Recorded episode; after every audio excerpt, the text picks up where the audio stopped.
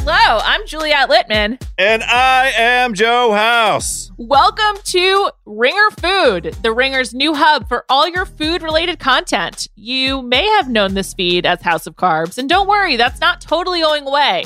We will be launching two new shows on the feed, and the first is Food News with me and David Jacoby. You may remember us from our days at Grantland. Well, Jacoby and I are back to go over the news, sample snacks, share some personal tales of food news, some global tales of food news. Who knows what else is to come? And House, what are you going to be doing? Oh, my taste buds, my hungry homies, my culinary comrades, we are back. We've done it. Here to tell you that we are reigniting House of Carbs with a whole new slate of tasty episodes throughout the year. We are starting with a football fracas, a gridiron gobble fest. We're doing NFL playoff potluck featuring taste tests of the iconic food item or items of every playoff city to determine which city reigns supreme. Ringer Food is starting up this Wednesday, January 12th. That's so soon. So be sure to subscribe on Spotify or wherever you get your podcasts. This episode is brought to you by eBay Authenticity Guarantee. You'll know real when you get it. It'll say eBay Authenticity Guarantee, and you'll feel it. Maybe it's a head turning handbag, a watch that says it all, jewelry that makes you look like the gem. Sneakers and streetwear so fresh, every step feels fly. When it comes to style and luxury, eBay gets it. They're making sure the things you love are checked by experts. Not just any experts, specialized experts, real people who love this stuff, with real hands on authentication experience. So when you see that shiny blue checkmark that says Authenticity Guarantee, shop with confidence. Every inch, stitch, sole, and logo is verified authentic through a detailed inspection. That's how you know that eBay's got your back. Because when you finally step into those sneakers, put on that watch, get your real gold glow up, swing that handbag over your shoulder, or step out in that streetwear, you'll realize that feeling is unlike any other. With eBay Authenticity Guarantee, you can trust that feeling of real is always in reach. Ensure your next purchase is the real deal. Visit eBay.com for terms. This episode is brought to you by Anytime Fitness. We're not all professional athletes, but we all have health goals. That's why Anytime Fitness gives you access to personalized plans and support from a coach. Plus, you can track your training, nutrition, and recovery progress with the Anytime Fitness app, just like the pros. With 24 7 access to more than 5,000 gyms worldwide, get more from your gym membership. Visit AnytimeFitness.com to try it for free today. Terms, conditions, restrictions all apply. See website for details.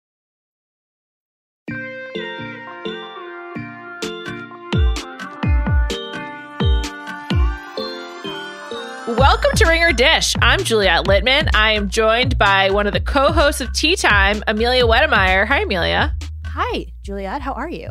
I'm great. Thank you. We were chatting not too long ago, and you yeah. expressed excitement over the coming miniseries, Pam and Tommy, which is premiering on Hulu this week. Yeah, I did back then, and now I've been having a few second thoughts, but yeah. So I, probably should not have said that about. No, we're gonna. Okay. I think it's important context. We're gonna get into okay. it. So we are introducing something of a new mini series. I don't know what to call it yet, but we're yeah. we're experimenting here on Ringer Dish, and we're gonna be doing some uh, deep dives into some pretty big moments from pop culture history. I w- I'm going to call it pop culture history lesson until we have a better title, but Love that, that. kind of works. I and so, thank you. Yeah. yeah. And so we are going to dive in to exactly this what why Hulu is making a show about Pamela Anderson and Tommy Lee, the famed mm-hmm. couple of the 90s. I just want to note we are here to give you the context and explain why there's interest around this, what qualifies this saga for a the Hulu treatment. Right. But and so this is historical and giving you context. But if you want to talk about the show and you want to hear from some some dudes who experienced the 90s, check out the Prestige Prestige TV podcast where Bill Simmons and Chuck Klosterman are going to be recapping Pam and Tommy. So we got you covered on all fronts. This is your resource for all the context. We did the research so that you don't have to. So, on that note, let's dive in. Let's take it back to the 90s. Amelia, what yes. first made you interested as like a pet hobby in Pamela Anderson and Tommy Lee? I keep wanting to call him. Tommy Lee Jones, but two Tommy distinctly Lee- I- yeah, different, I've done that different before too. icons of the 90s. Yeah. It's true. It's true. Well, I just find them fascinating. They were, you know, crazy couple, as people called them back in the day. And I don't know, they're from an era where, I mean, I was alive, but I wasn't totally cognizant of You everything. weren't the, the sentient being that you are now. Yeah, exactly. And so I find it fascinating to look back and look back at the times. And also, they're kind of, uh, you know, there's something about them that's, and I don't mean this in a negative way, but almost cartoonish. You know, she's like this really buxom, ideal woman, and he's this crazy rock star. And it's just, that's fascinating to me. That's fascinating. And um, uh, their tumultuous relationship culminating in a sex tape is fascinating. I think the world of celebrity sex tapes are just infinitely fascinating. Yeah, and it's such a different period. I mean, we're going to get Mhm. into this, but you probably have heard of Pamela Anderson. You've probably heard of Tommy Lee. Uh, you probably heard of them as a couple. Mm. I kind of never really knew the story of the sex tape until I started looking into it for this podcast. But Right. they definitely like introduced the celebrity sex tape concept to the world. Like this is Mhm. this wasn't really a thing. Like, you know, later this year we'll, we'll talk about Kim Kardashian and Ray J most likely, but you know, this is like 20 years before that basically. Right, Like this yeah. is like a, a long time before. And they didn't uh, even mean to make a sex tape, although that was accused of them. And even Right. before they got there, they were all really already really famous. Whereas I think that like one thing that's changed in the intervening years is that sometimes people release a sex tape or a sex tape is released and it makes Mhm. them more famous. right. But but they were already like peak of their fame. And so the television show on Hulu um is I think explores obviously build up to that. Seth Rogen Yeah. plays the guy who we're going to talk about. Rand, who who stole the sex tape. Um, but the show is about their relationship as well, and we want to revisit the moment that they kind of became so famous and what the celebrity culture was like back then. And so then on, the, on that note, let's dive right in talk about who Pam and Tommy were in the early and mid '90s. Man. Who should we start with, him or her?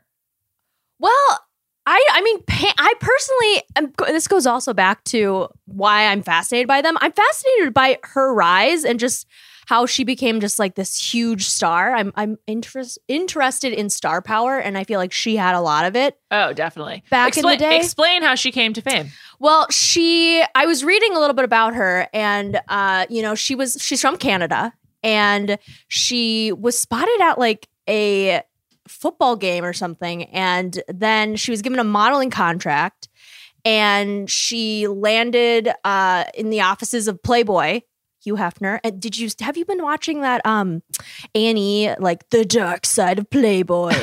thing? I haven't, but I was reading a little bit about it. And Yeah. there's been a bunch of headlines about how like he treated the various women that were in the magazine as like children and right. just I a mean, very, very gross vibe of like paternalistic and I mean, sexual. totally. It's very dis- very disturbing. so He's- yeah. Uh, anyway, um, so she was she was on. Sure, she was a Playboy playmate, and then she got her start on the Tim Allen show that I used to love, Home Improvement. I was a big JTT head back in the day. Me too. But I think she really shot to superstardom when she became the star of Baywatch. Which yes, she played CJ. yes, and you love that show. I love that you love that show. I did. I loved Baywatch as a kid. My, That me and my so best friend used to rush home from school. We used to go to her apartment, and we would just like we watched Baywatch on UPN. I think it was already in syndication. St- yeah, Sure. it had to have been because I think Carmen Electra was like on the new episodes, but we didn't watch the new ones. Oh, We just- just like give me Pam. Yeah, give me Pam. Give me. We, like. We were really into Lieutenant Stephanie. We were really into Oh. Ho- Hobie. We were very into like just like the Baywatch gestalt. I had never been to California. And so, Mm. like this idea of Cal, uh, the idea of California was like very familiar. Like my generation, like we grew up on Full House in San Francisco, Saved by the Bell, and then Baywatch was That's sort of like the like extension of the Saved by the Bell world, essentially, uh, Bayside to. Baywatch. and so it was like all based on things you saw on TV. And I do Uh-huh. think for a lot of kids and just like Americans, and really in, their fame was international. Pamela Yes. Anderson, yeah, like they like we'll get to that. They traveled like all over the place together. But Mhm. Pamela Anderson, I think, like became synonymous with like a type of like hotness that was associated Yes. with Hollywood and LA. And I think we, would be remiss if we didn't also talk about how she like very openly and famously had breast implants. And that was like a big part of her Yeah, fame was totally. her double D's and wearing the the bathing suit. And it was like it is interesting to look back on now or obviously i think the cultural moment there's been a lot of re-examining of phenomena from the 90s from britney Mhm. spears and janet jackson and and now Mhm. pam and tommy and obviously before that was the oj moment Oh yeah. which is also the 90s but oh my god, obsessed with that. it's true it's like it was just like it was like a really amazing decade that i mean that Mhm. sort of just for like for culture and Yeah.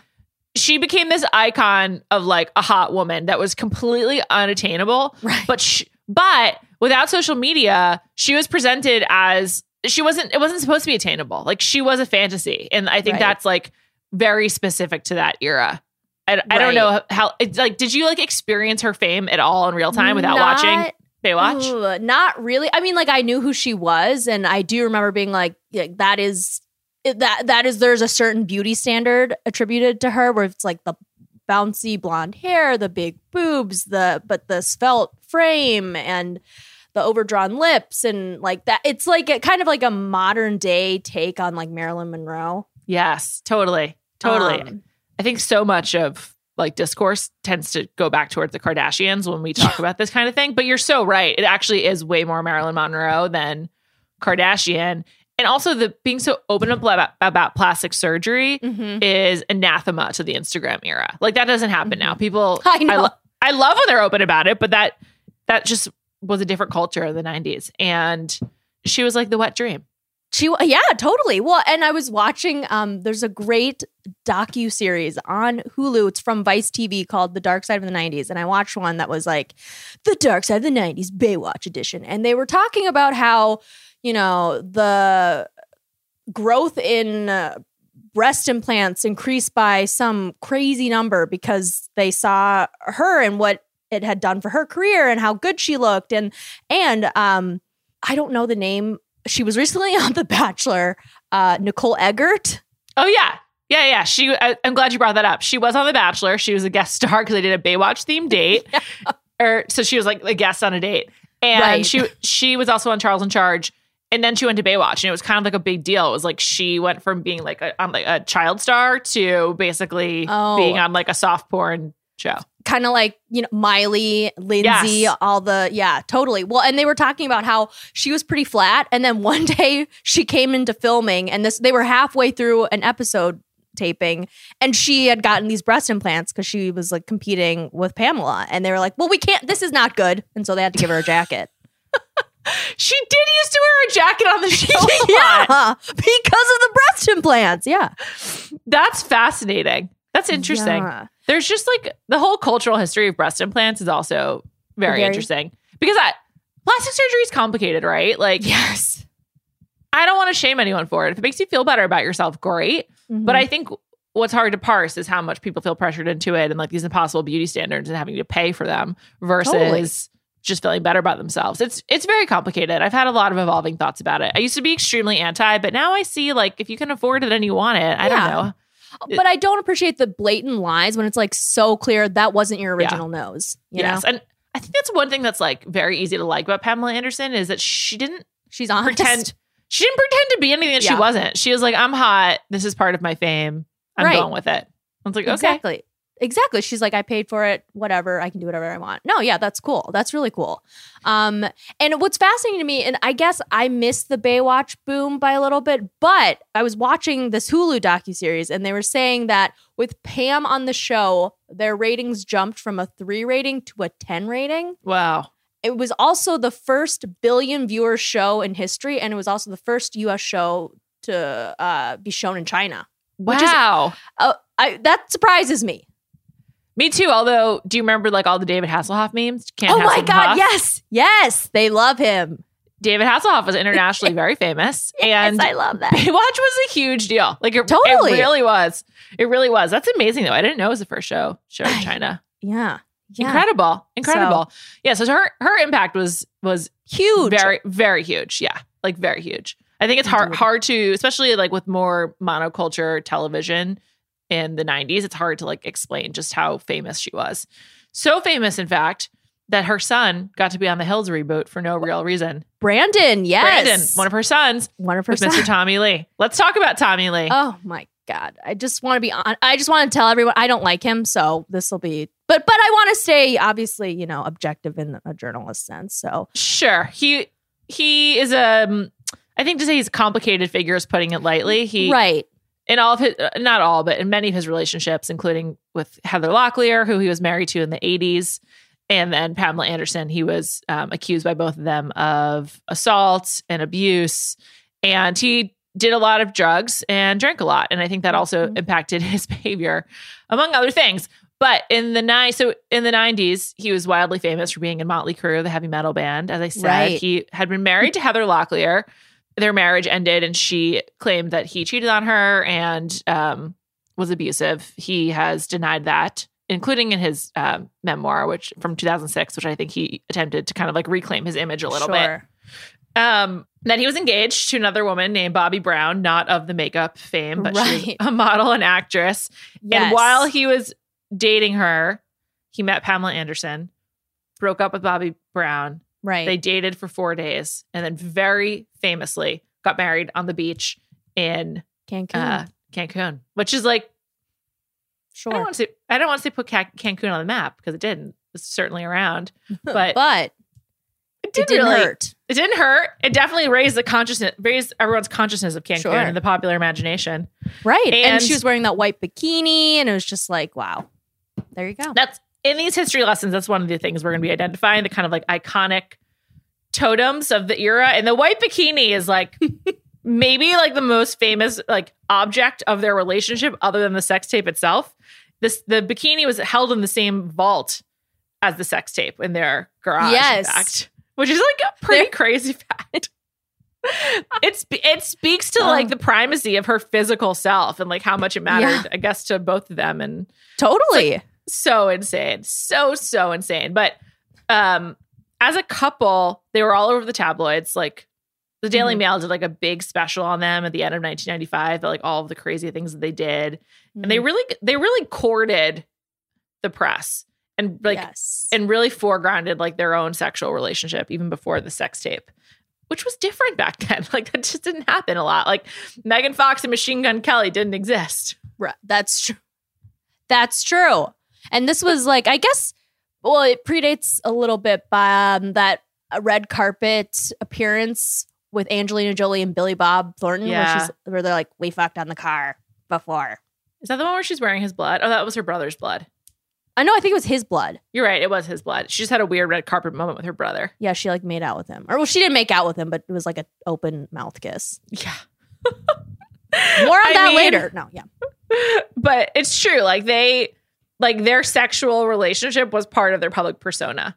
totally. And then they would wear just like outrageous stuff. Have you seen all the hats she wore during that era that were like five times the size of her entire body? They were huge. She wore the what were those called? Uh, They had a name. It was like the like Um, Mad Hatter hat, like or like the cat, Oh, like a Dr. Seuss hat, Yeah. and like a Where's Waldo style hat. Like those, yeah, those were big in the 90s. I kind of forgot about that. But and then they also were just like a, because of his like rocker look, right. and her hotness, they had such a defined image together of like just wild love, basically. And they, I Mhm. think they wanted people to think that yeah, I think so. I definitely think so. Yeah, I mean, they did it. They did it a TV appearance where they were in bed together in the marital bed.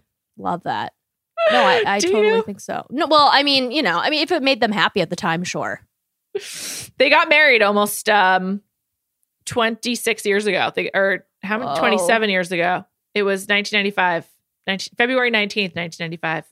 Wow, that's People- oh my god, time moves so quickly. Yeah, their son is 25.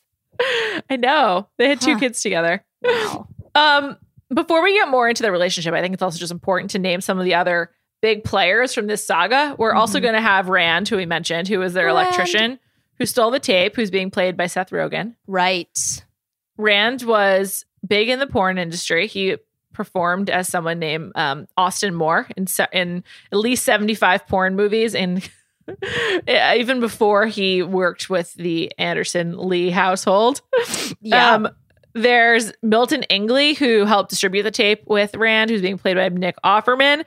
And then there's Erica Gauthier, who is Rand's wife, being played by Taylor Schilling. So more to come on all of them. But those those are the key players, those five, I would say. Yeah, those are the ones with uh, top billing.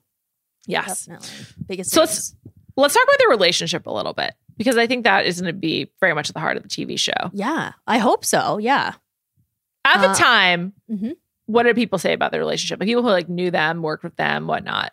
Well, so when I, I'm going to go once again quote from the uh, Dark Side of the '90s uh, video I was watching, but they were saying the co-creator Michael Berk of Baywatch said Pam and Tommy Lee had a dynamic that impacted Baywatch. Tommy Lee was very jealous, so when I wrote a passionate scene between Pam and David Chokachi, which who is one of the characters on Baywatch, where they're falling for each other and they have to kiss. So she kissed him in the scene, you know, and later on, Tommy kind of trashed her trailer, and we had to kind of get him out of there, which is like, oh my God, that's not like good No. behavior, obviously. No. And then they interviewed Tanya Hart, who's an entertainment journalist, and she said he, as in Tommy Lee, would disrupt them in the middle of a shoot and say, Oh, no, no, no, you got to come to my trailer. We're going in here right now.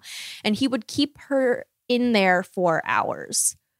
That's like so upsetting. It is upsetting. Control it. Yeah. And then and then uh it's just like the controlling nature and the like it seems like if not physical abuse, emotional abuse is just incredibly disturbing. At the time, he was sort of like a larger than life character. He still remains such. Yeah. I just now I think he'd be received really differently. Like just just seeing how someone like Marilyn Manson is treated is like been, you know, Oh, totally. I'm surprised it hasn't come to him yet. And I mean, I don't know if it's the rock star persona thing where like some of this is like very out in the open. Like you were saying his uh, memoir, which I think there's a well, actually, I know there's a, a passage or there's where he's like talking to his own penis and stuff. Which I'm not is that's not the worst thing, but I mean, it's just like you know, It's this crass guy's to say the least. yeah, it's really crass. And um, I don't know if you've ever read the uh, what is that book? It's the Motley Crue autobiography. The I have Dirt. not. but there's some pretty gross stuff in there too. He's just like kind of gross. Yeah, he is kind of gross. And interestingly, I was also watching a video. It was a Fox interview, and he was kind of explaining what happened between him and Pam. And he he said, "quote We've been going through a lot of stuff."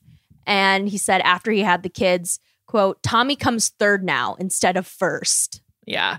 And he he ended up being convicted of felony spousal abuse in 1998 Yes, and served six months in jail. And in that memoir, he wrote, "I couldn't understand why Pamela had followed through with pressing charges. She was probably scared, and I thought I and thought I was some crazy, violent monster. She probably thought she was doing the right thing for the kids, and she probably wanted an easy way out of a difficult situation. As much as I love Pamela, she had a problem dealing with things. So you know, that's sort of like victim blaming. Yeah, he's a textbook abuser. He's not person. He's really gross. And I have also read the Bobbie Brown book, which is really good. She has an encounter with Leonardo DiCaprio that she starts the Really? book off with. Yeah, yeah. Wow. Um, it's called Dirty Rocker Boys. Uh, but anyway, on page 164 of her, her book, she accuses Tommy of holding her by the throat and pinning her up against a wall. So that's terrifying. yeah, You know- it's horrible. one thing that I think kind of complicates some of the narrative around Pam and Tommy now is that as recently as I think 2015, Pamela Anderson said that she still loves Tommy Lee and he was like her one true love. Yeah. Obviously, their relationship uh, was abusive, didn't work out, and it seems like for the best that they ended it. But I, I think that her view of him is just much more. I don't I don't know if it's nuanced, but certainly more favorable than the, the Mhm. press at large. I would say, and I'm I'm curious to see how that's portrayed in the TV show because it's pretty it's pretty complicated. It is really complicated. And what's interesting too, I was actually I was watching a it's Beyond the Trailer, I think it's called. Sorry. Okay. So this woman named Grace who does Beyond the Trailer was reviewing it and she said that they brought a lot of personality and backstory to Tommy Lee and he was like a very multi-dimensional character on the show, but Hmm. Pam doesn't get the same treatment, which kind of sucks. That's pretty upsetting. Yeah, it is kind of upsetting. I mean, it's definitely upsetting. And it's kind of almost her story. I mean, it's both of their stories, but it's, Yeah, absolutely. I feel like, you know, there are more layers to her story than there are to his personally. That's how I Well, feel. or maybe they're the same number of layers and they should be given the same treatment. Well, I think- yeah. I think in some ways with someone like Pamela Anderson, it feels straightforward, like who she is, and also Mm-hmm. In some ways a person who seems more damaged. I think there seems like perhaps there's more layers to peel back, but someone who's also abusive is just abusive and maybe doesn't deserve that that kind of like treatment. So and then he's out here with his wife, that TikTok star, Brittany Furlan, Yes. and stuff. And it's like he's being quote unquote charming and just like, oh, look at me and my funny wife. And it's just like, ugh, God, I don't know. I don't like it personally, but whatever. I, I agree. I would say my biggest personal blind spot as it relates to these two is that I knew they had a sex tape, but until we were preparing for this pod, I don't think I really understood that it was released not by them and it was like stolen by someone that they know. And so yeah. a lot of this show, a lot of what Pam and Tommy's gonna be about is the heist.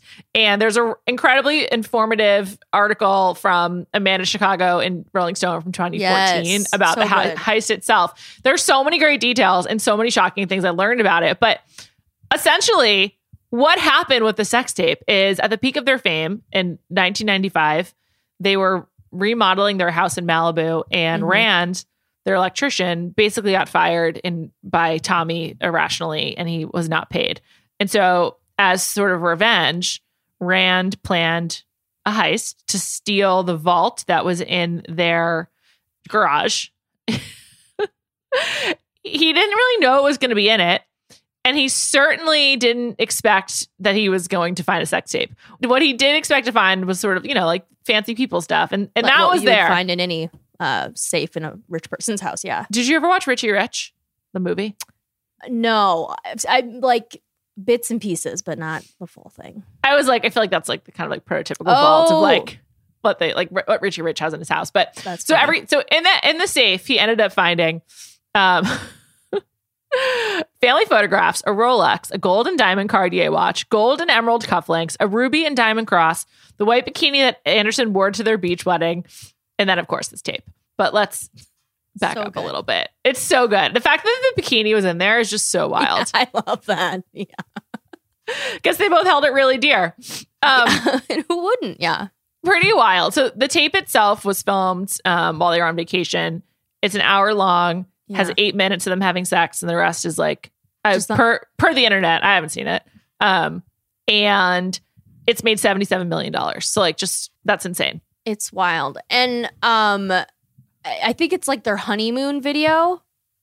And yes, they're just saying like. I love you. I love you, I love you, I love you, saying I love you a bunch to each other. So it seems very much like kind of an embarrassing video that clearly they never intended to leak, you know? Yeah, yeah, and it you know they both said this. It's a huge violation, which it is, and also illegal. Yeah. But the other thing, like I just can't help but think about is Tommy Lee and Pamela Anderson had to somehow acquire a video camera and a tripod and like set it Mm. up.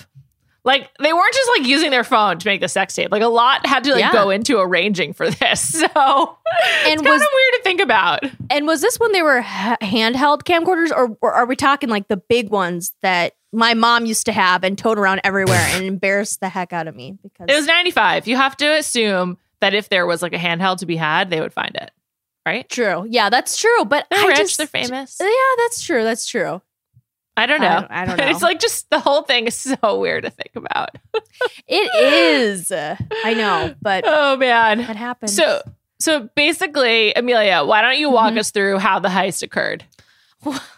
Oh my god. Okay, so Rand, who again, I just love that his name is Rand, and interestingly enough, his father's name his his name is Dick uh, Gautier. Is that how you pronounce it? I think so. Okay, and he was uh, a an actor who was on Get Smart. He also played various voice roles in the uh, 1984 animated Transformers series. So anyway, Rand was a child star himself too. Like he grew up in, in Hollywood, and before he dabbled in um, acting and porn, he, he he was a child star. The Rolling Stone article also included a tidbit about how how Rand like was disappointed in the size of his penis and like how it, right? he thought he, he would have had a better career if he had had a larger dick. And it's just like inc- incredible details like that that I just don't. I don't know that you're getting those kind of details from former porn stars these days. I don't, Great, great stuff, Rand. I don't know, but he seems like the kind of guy who would be like, let me just tell you everything. Um, Seriously, and he that he did to Amanda Chicago. Seriously, check out that article. I know, and I don't think because I was reading other articles and they were like, "We've tried reaching out to Rand, but he said no." So this this might be the only time Rand only opportunity. speaks exactly. And uh, man, like you said, boy, when does when he speaks, he speaks. Um. Sure does. Anyway, sorry. So I guess they had kind of stiffed him on twenty thousand dollars, which is a lot of money, and Yeah, especially in '95. yeah, but he said he was going to uh, write off the twenty thousand that they owed him. Which, I, I I mean, sure. I just that's I, this guy also, and it's brought up in the article a couple times. He might be kind of a, a fibber, Sure. but Lots so- of questions around the heist actually happened as a result. Right. Yes. So anyway, so but then I guess he was like, I have to go back to the mansion to get my tools because I had left some tools. So he and a general contractor come back, and freaking Tommy Lee is outside. Of course, he brandishes us a shotgun, points it at them, and yells, "Get the fuck off my property!" and and uh, also Rand is a smaller kind of guy, so he's had this like inferiority complex all of his life. And he told Rolling Stone, I was never really that popular with people, but I had never been held at gunpoint. It screwed with my head. So, you know, he's going through this PTSD after Tommy holds him up. And I guess he spends the rest of the summer of 1995 preparing for this heist. We need Steven Soderbergh to make a movie about that. Oh my, I would love that. Actually, that would be really fascinating. Ah, he should have. He is an interesting director. Love Soderbergh. Oh, to say the least, he's great. Okay, so then it's five days after Halloween. I guess Tommy Lee just had a birthday party. Pam had thrown him a huge birthday party. Um, and Rand is like, okay, I'm going to do this. I'm going to go steal this safe. And he claims that he was the only one to steal the safe. And keep in mind, the safe is like 600 pounds. This thing, it's huge. It's huge. And yet there's no way that he's going to get the safe all by himself. But that's what he claims. Very little possibility that like he did this all by himself. If you're just judging based on the size of the safe, I've seen the Italian job several times, and that was clearly very hard work for them. So I don't know that Rand was doing this on his own. But anyway, carry no, on. I it's I don't think so. And also in the uh, Rolling Stone piece, they say that friends of Rand say that he told a different story back in 95 96. And um, even Tommy Lee said someone who the person who robbed them must have removed the safe with a crane because this thing was so huge. Um, and then other I don't believe that though. Really? I don't. Well, I don't know. Perhaps maybe they were not a tra- inebri- a inebriated. But like, yeah, don't you think Tommy Lee and Pamela Anderson would have noticed a crane? And you can't like move that in and out. Also, like, who just has access to a crane? Well, he does because he works in construction, right? He's an electrician though. Does an electrician have Well- access to a crane? But I think if he were doing it with someone else, it could have been like like the general contractor guy, and That's they were, true. he was like, "Let me, I got a crane for you." So maybe that happened. Anyway, he claims that he moved this safe and he put it on a dolly, and he just defied the laws of physics to get this safe out of the Malibu home. Which, again, I think he might be making some Some, of it up. up. Yeah, Yeah, he claimed that he was able to like pull it over onto the dolly and then strap it on. But that's a huge, huge safe. Like I know. just the just the dimensions. So. So Did I he have a wagon as well? Like, uh, we need I'm to actually know more. I'm excited to see that scene, like Seth Rogen trying to. Sorry. Okay. Oh, I love Seth Rogen. Okay. Um. So anyway, so he takes this safe.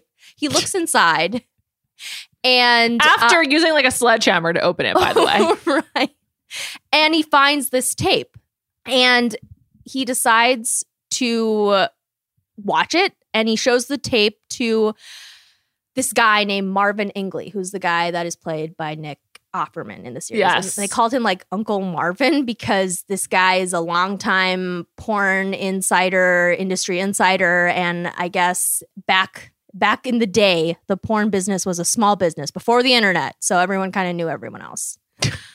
so it was one big happy family. Watch the movie Boogie Nights. You'll learn so much Oh, more. I love that movie. Yeah. yeah, it's so depressing. It's great. Oh well, yeah. Um, so what they do uh, is they make a few copies and they try to find a distributor. Um, and uh, meanwhile, when this is all going down, when they're, you know, trying to get the tapes and make copies, Tommy states that he and Pamela didn't even realize the safe was stolen until after Christmas, which, Which is, is two wild months after it was taken. It's two months after. I know. Like, do you ever do go you into your garage? I I, I, don't- don't, get it. That really doesn't make it. any sense to me, but I don't know.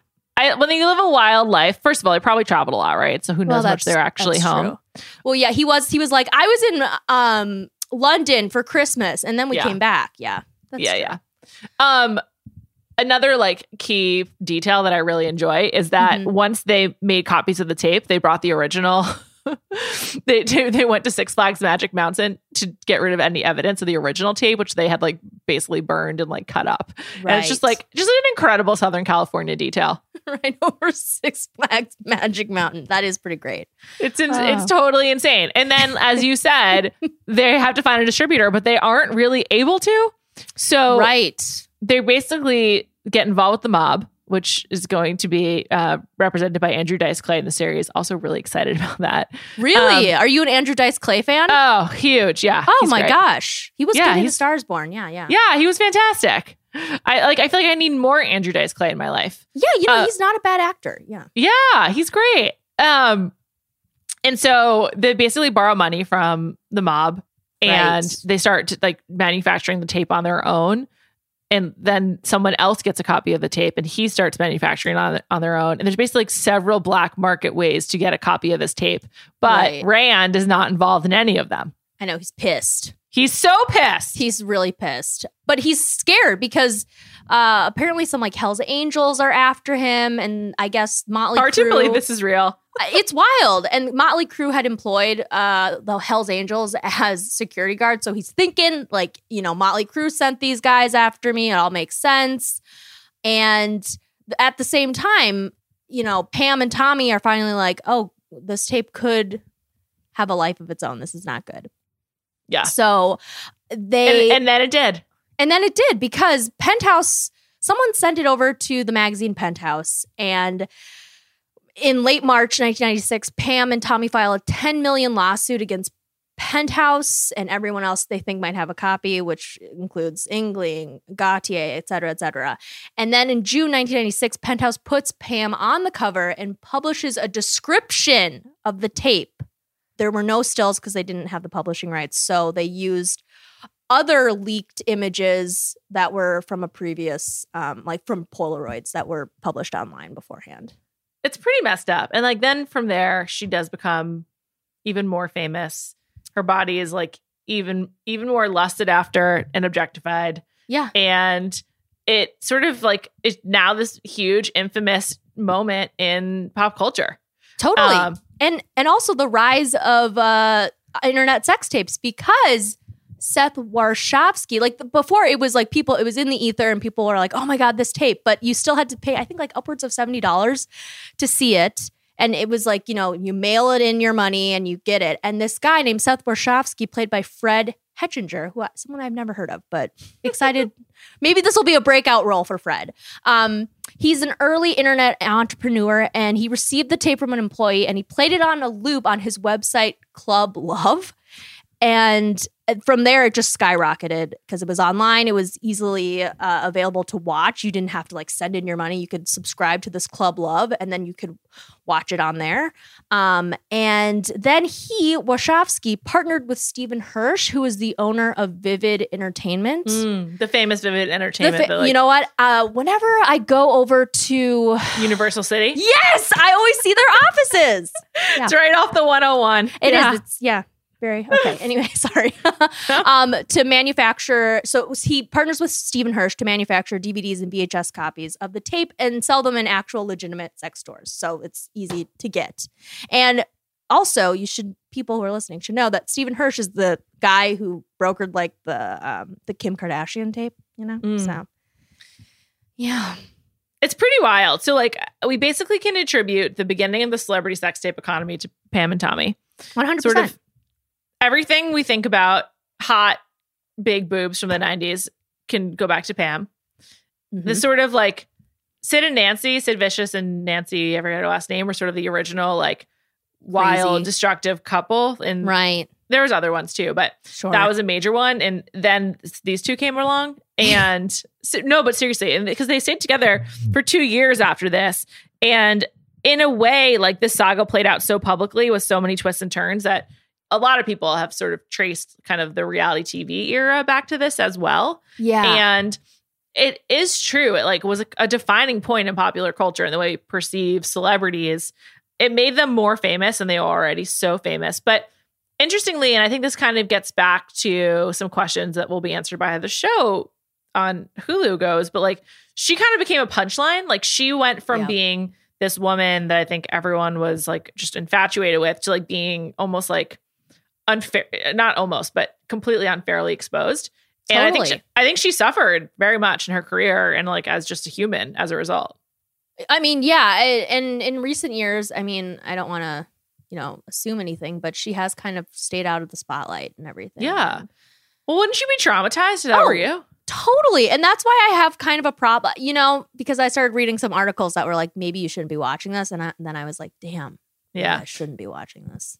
Also, I think that like probably the male perspective of this is just really different than the female perspective. I think that like first of all, porn Yeah. sex, sex tapes play a different role in men's life than women's life. Not completely, but just like on the whole. Mhm. And you know, I I think this is just such an incredibly like uh gendered like example of popular culture, like depending Yes. on, on your own life, how you experience it. And so I, I think that the conversation around this is going to be really different and just I, I hope nuanced because I, I do think there's like also something to be said for like the power of like Pamela Anderson channeled like her own beauty. Um, but then it was sort of like taken away from her. And meanwhile, Totally. she had this uh, this nuts abusive husband. So yeah, it was not good. And her subsequent husbands are not good people either. She married no, Paris Hilton's sex tape partner twice. she's been married five times, I believe. Yeah. And I mean- if you guys have seen Licorice Pizza and the crazy guy that Bradley Cooper plays, she was married to him too in 2020. She's a legend of the valley in so many ways.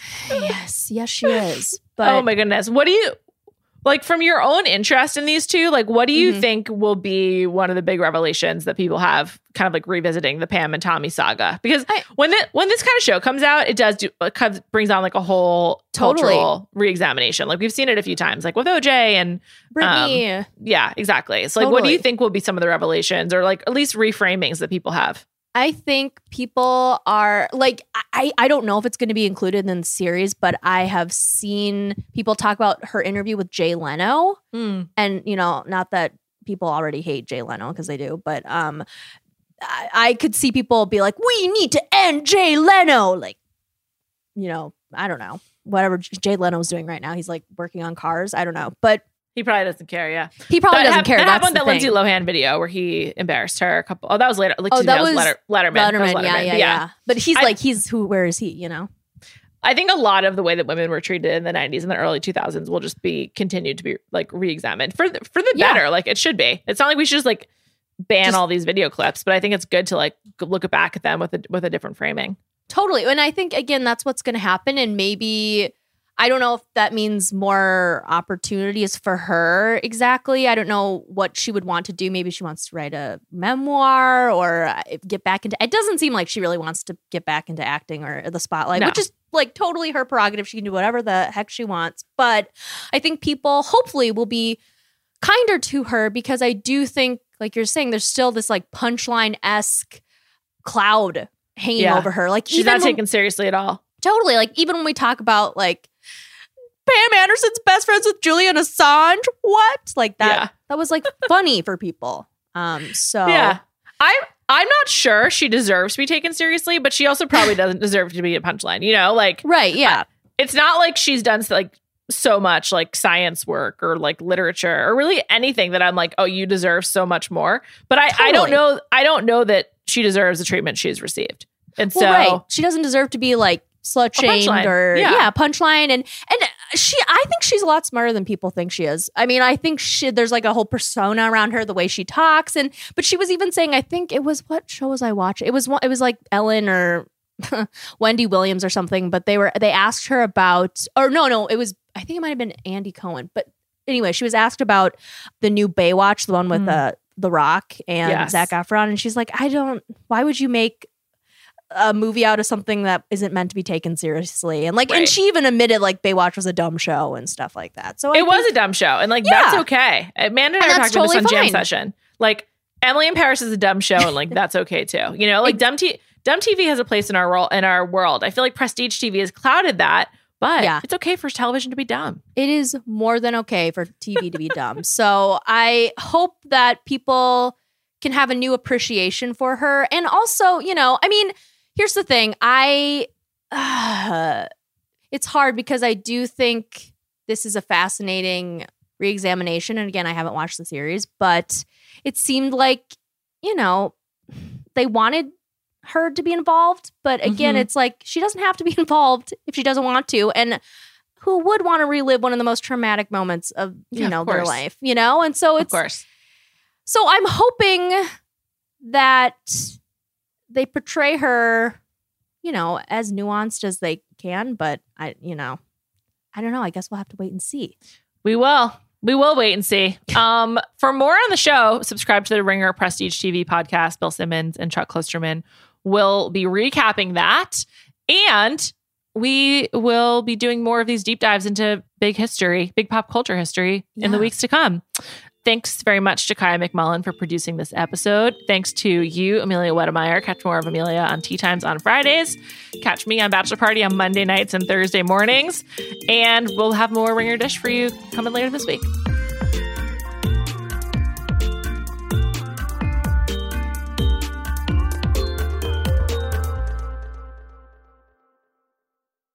This episode is brought to you by 20th Century Studios' Kingdom of the Planet of the Apes. As a ruthless king builds his empire at the expense of the remaining human race, a young ape will fight for the future of apes and humans alike. Kingdom of the Planet of the Apes. Enter the kingdom in IMAX on May 10th and in theaters everywhere. Get tickets now. This episode is brought to you by State Farm. You might say all kinds of stuff when things go wrong, but these are the words you really need to remember. Like a good neighbor, State Farm is there. They've got options to fit your unique insurance needs, meaning you can talk to your agent to choose the coverage you need, have coverage options to protect the things you value most. File a claim right on the State Farm mobile app and even reach a real person when you need to talk to someone. Like a good neighbor, State Farm is there.